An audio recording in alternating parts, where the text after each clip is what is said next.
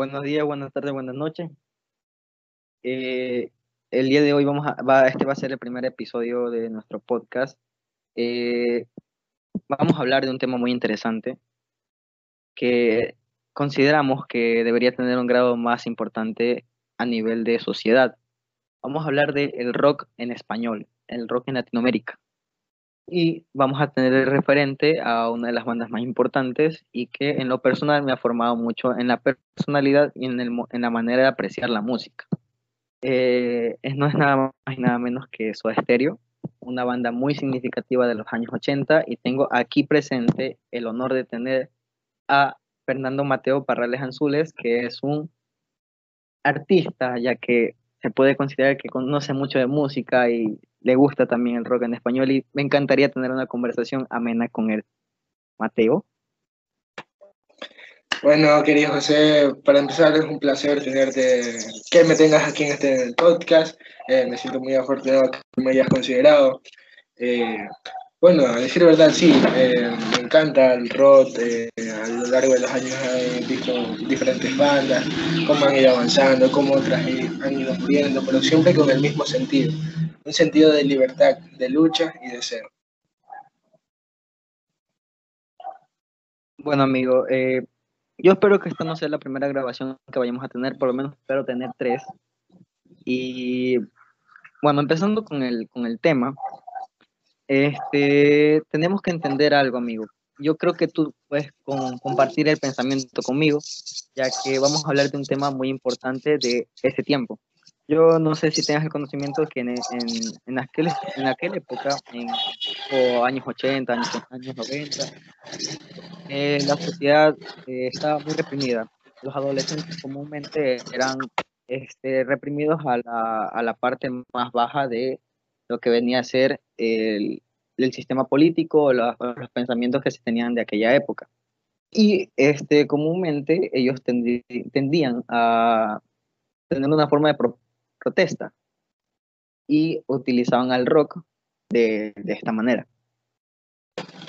Bueno, eh, estás tocando un punto muy importante, querido José. Este, eh, a lo largo de la historia siempre hemos visto como las personas mayores, los adultos, han reprimido en gran parte los pensamientos, ideas, iniciativas que tienen los jóvenes.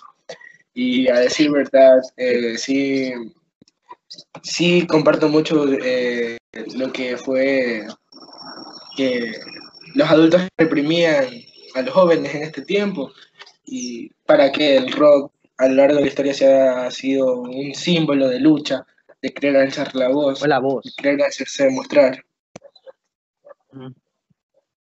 Sí. Bueno, yo creo que esto se lo puede ver muy fácilmente en las canciones de Soda. Eh, la mayoría de estas eh, salieron justamente cuando Salvador Galtieri, un dictador argentino, empezó la guerra de las Malvinas con, este, si mal no recuerdo, Inglaterra. Inglaterra, sí. Este, se, veía, se veía un contexto este, muy, muy complicado, muy, muy difícil para, para toda la sociedad en general, no solo los adolescentes, pero quizá fueron los más reprimidos.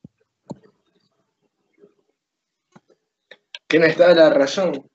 Y aquí podemos ver cómo en esta época se da a conocer un poco más acerca de lo que fue Gustavo Adrián, más conocido como Cerati. Eh, recordemos que él viene de uno de los barrios más pobres de Buenos Aires, Argentina. Creció en un barrio llamado Barracas. Barracas. Y desde niño, si tenemos un poco de, hemos leído, podemos ver que desde niño tenía un gran interés por la música. Eh, desde muy pequeño ingresó al coro estudiantil, fue la voz estelar, eh, como destacó entre grandes artistas a lo largo de su vida como Andrés Calamaro.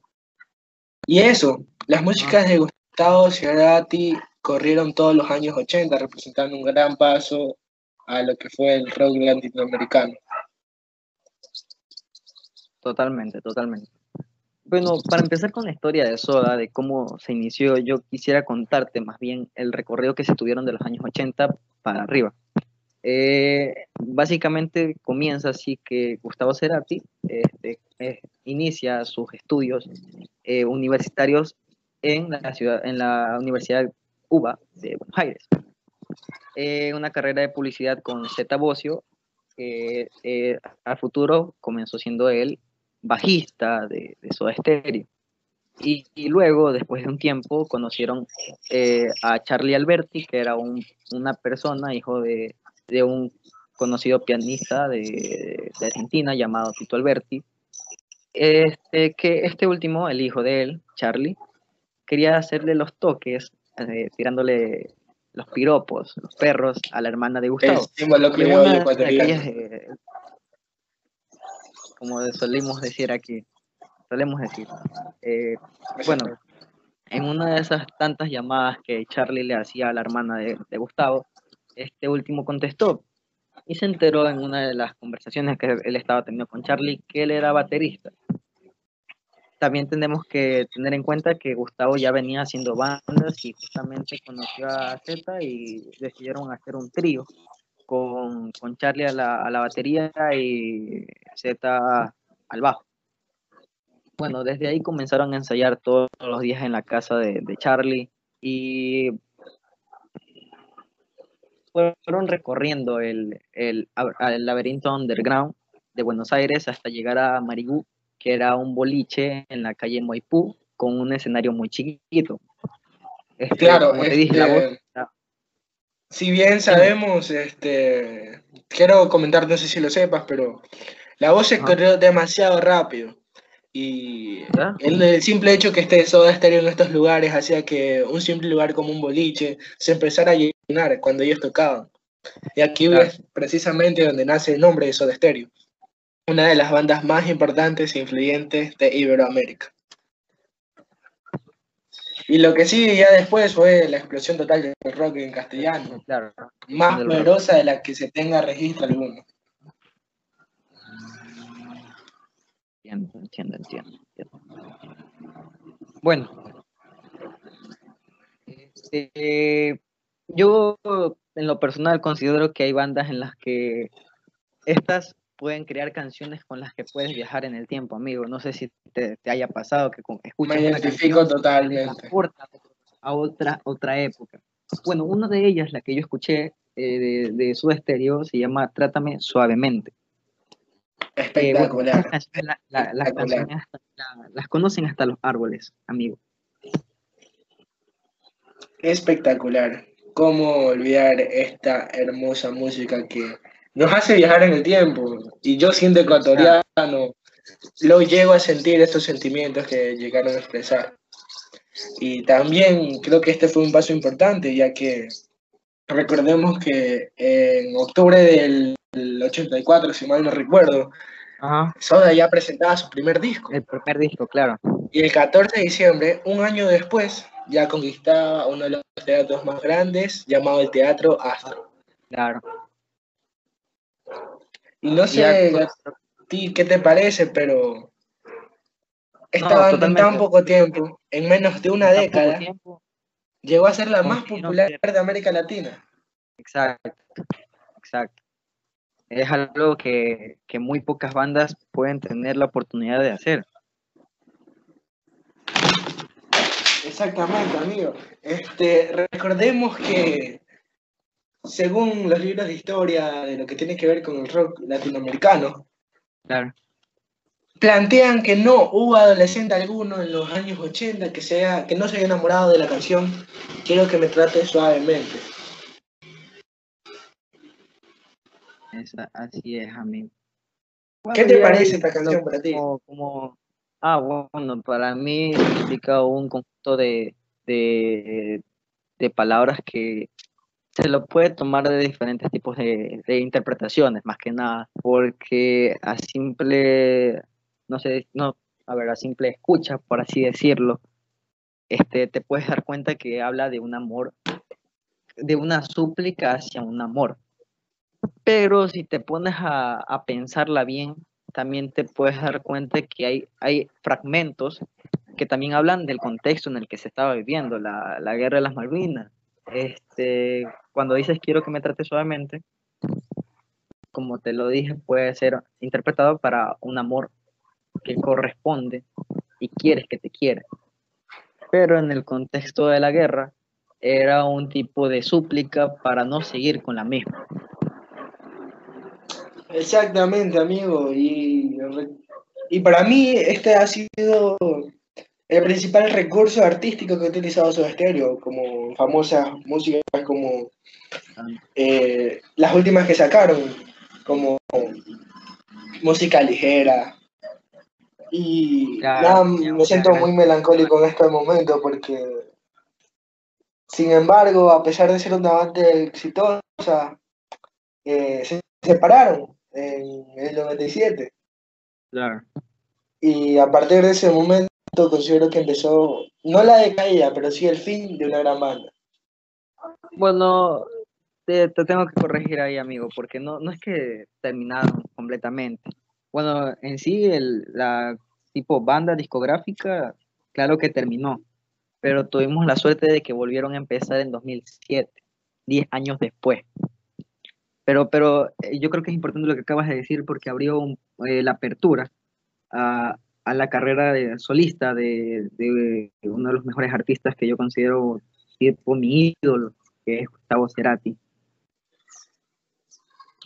Tienes toda la razón, amigo. ¿Cómo no olvidar cuando se anunció la vuelta de Soda Stereo? Se vendieron absolutamente todas las entradas. Soda Stereo recorrió casi toda la América Latina, rompiendo récords totales. Igualando incluso a los grupos más famosos en el mundo entero, como lo fueron los Rolling Stones. Buah, brutal, amigo. Brutal. Brutal, amigo.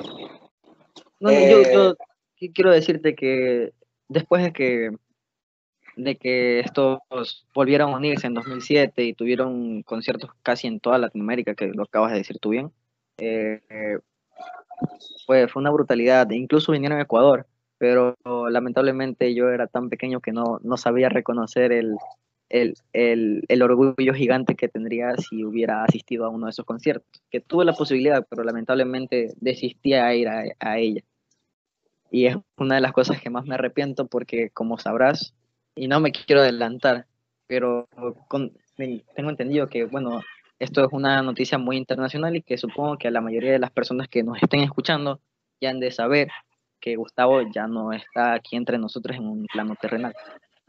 Precisamente, ¿cómo olvidar la muerte de Cerati, 15 de mayo de 2010?